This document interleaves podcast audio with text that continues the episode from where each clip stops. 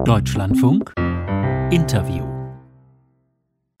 keine neuen Benzin- und Dieselautos mehr ab 2035. Eine Steuer auch auf Flug- und Schiffstreibstoffe. Absehbar höhere Kosten für alle, die mit Kohle, Erdgas oder Öl heizen. All das ist Teil des großen Pakets, mit dem die EU-Kommission im Herbst mit den Mitgliedstaaten und dem Europäischen Parlament verhandeln wird, damit Europa hält, was es versprochen hat, die klimaschädlichen Treibhausgase bis 2030 um mindestens 55 Prozent unter den Wert von 1990 zu drücken, als Zwischenetappe auf dem großen Ziel, dem großen eigentlichen Ziel Klimaneutralität im Jahr 2050. Über die Pläne hat mein Kollege Detlef Karg mit dem Wirtschaftswissenschaftler Gabriel Felbermeier sprechen können, dem Präsidenten des Kieler Instituts für Weltwirtschaft.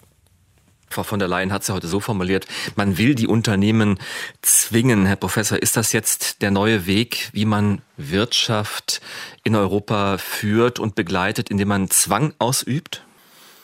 Zwang ist ein hartes Wort und ich glaube, dass es das auch nicht ganz trifft. Ein Kernstück der europäischen Klimapolitik ist ja die CO2-Bepreisung, der Emissionshandel und im Rahmen dieser Bepreisung können sich die Unternehmen einrichten und sich nach ihren Maßstäben verhalten. Da würde ich nicht sagen, dass es sich um Zwang handelt, aber es sind schon ganz starke Anreize, die jetzt geschaffen werden. Und in manchen Bereichen, zum Beispiel im Bereich der Mobilität, im Verkehr, ist es in der Tat auch Zwang. Es wird quasi der Verbrennungsmotor verboten. Das ist schon eine sehr harte Maßnahme.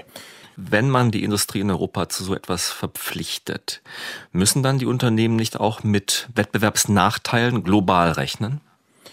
Natürlich, und das ist ja ein großes Thema gewesen, schon in den letzten Monaten, ein hoher CO2-Preis in Europa, auch zunehmende Regulierungsdichte werden auf die Produktionskosten wirken.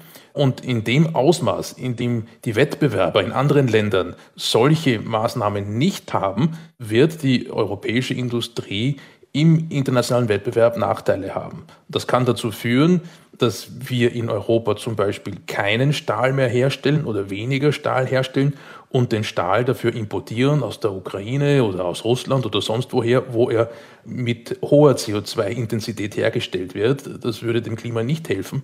Und es kann auch passieren, dass unsere eigenen Exporte von Gütern, die zum Beispiel Stahl beinhalten oder andere Rohstoffe, bei denen hohe CO2-Preise anfallen, dass diese Güter im Ausland an Wettbewerbsfähigkeit verlieren. Das ist eine sehr berechtigte Sorge und darum soll es ja einen sogenannten CO2-Grenzausgleich geben. Ist das der richtige Weg, wie man Wirtschaft und den CO2-Preis steuert? Erstens ist es gut, dass die Europäische Union stark auf das Instrument der CO2-Bepreisung setzt und dieses Instrument auch ausweiten will, äh, perspektivisch der Schiffsverkehr einbezogen werden, auch in einem sogenannten Emissionshandelssystem 2 dann Verkehr und Gebäude. Das halte ich für richtig und gut. Gleichzeitig aber muss uns klar sein, dass der CO2-Grenzausgleich unilateral, also einseitig eingeführt von der Europäischen Union, sehr viele Probleme mit sich bringt. Deswegen ist der Grenzausgleich ein wichtiges Instrument.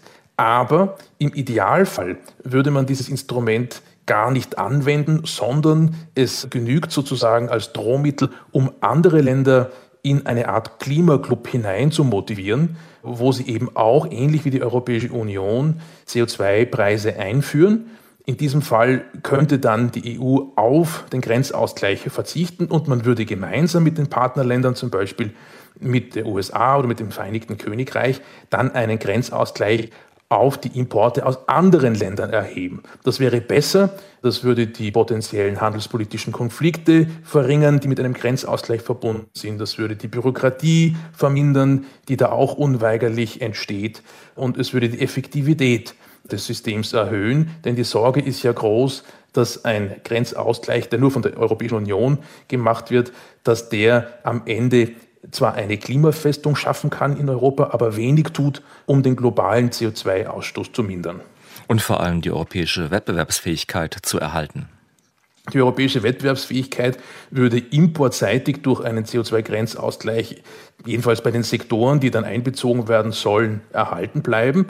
Denn egal wo Stahl oder Zement oder Aluminium äh, produziert wird, ob in der EU oder außerhalb, es müsste ein CO2-Preis entrichtet werden. Aber exportseitig kann der Grenzausgleich nicht helfen. Es wäre nicht mit dem WTO-Recht, also mit dem Welthandelsrecht kompatibel, wenn man die Exporte freistellen würde, also den Exporteuren die Zertifikate, die sie bei der Produktion brauchen, erstatten würde. Das wäre eigentlich logisch notwendig, damit die europäische Industrie mit ihren Exporten in Drittländern keine Nachteile hätte. Aber das wird nicht gehen und deswegen bleibt der CO2-Grenzausgleich nur ein Schritt, um die Wettbewerbsfähigkeit aufrechtzuerhalten, aber eben nur ein halber. Gabriel Felbermeier, der Präsident des Kieler Instituts für Weltwirtschaft, im Gespräch mit meinem Kollegen Detlef Kack.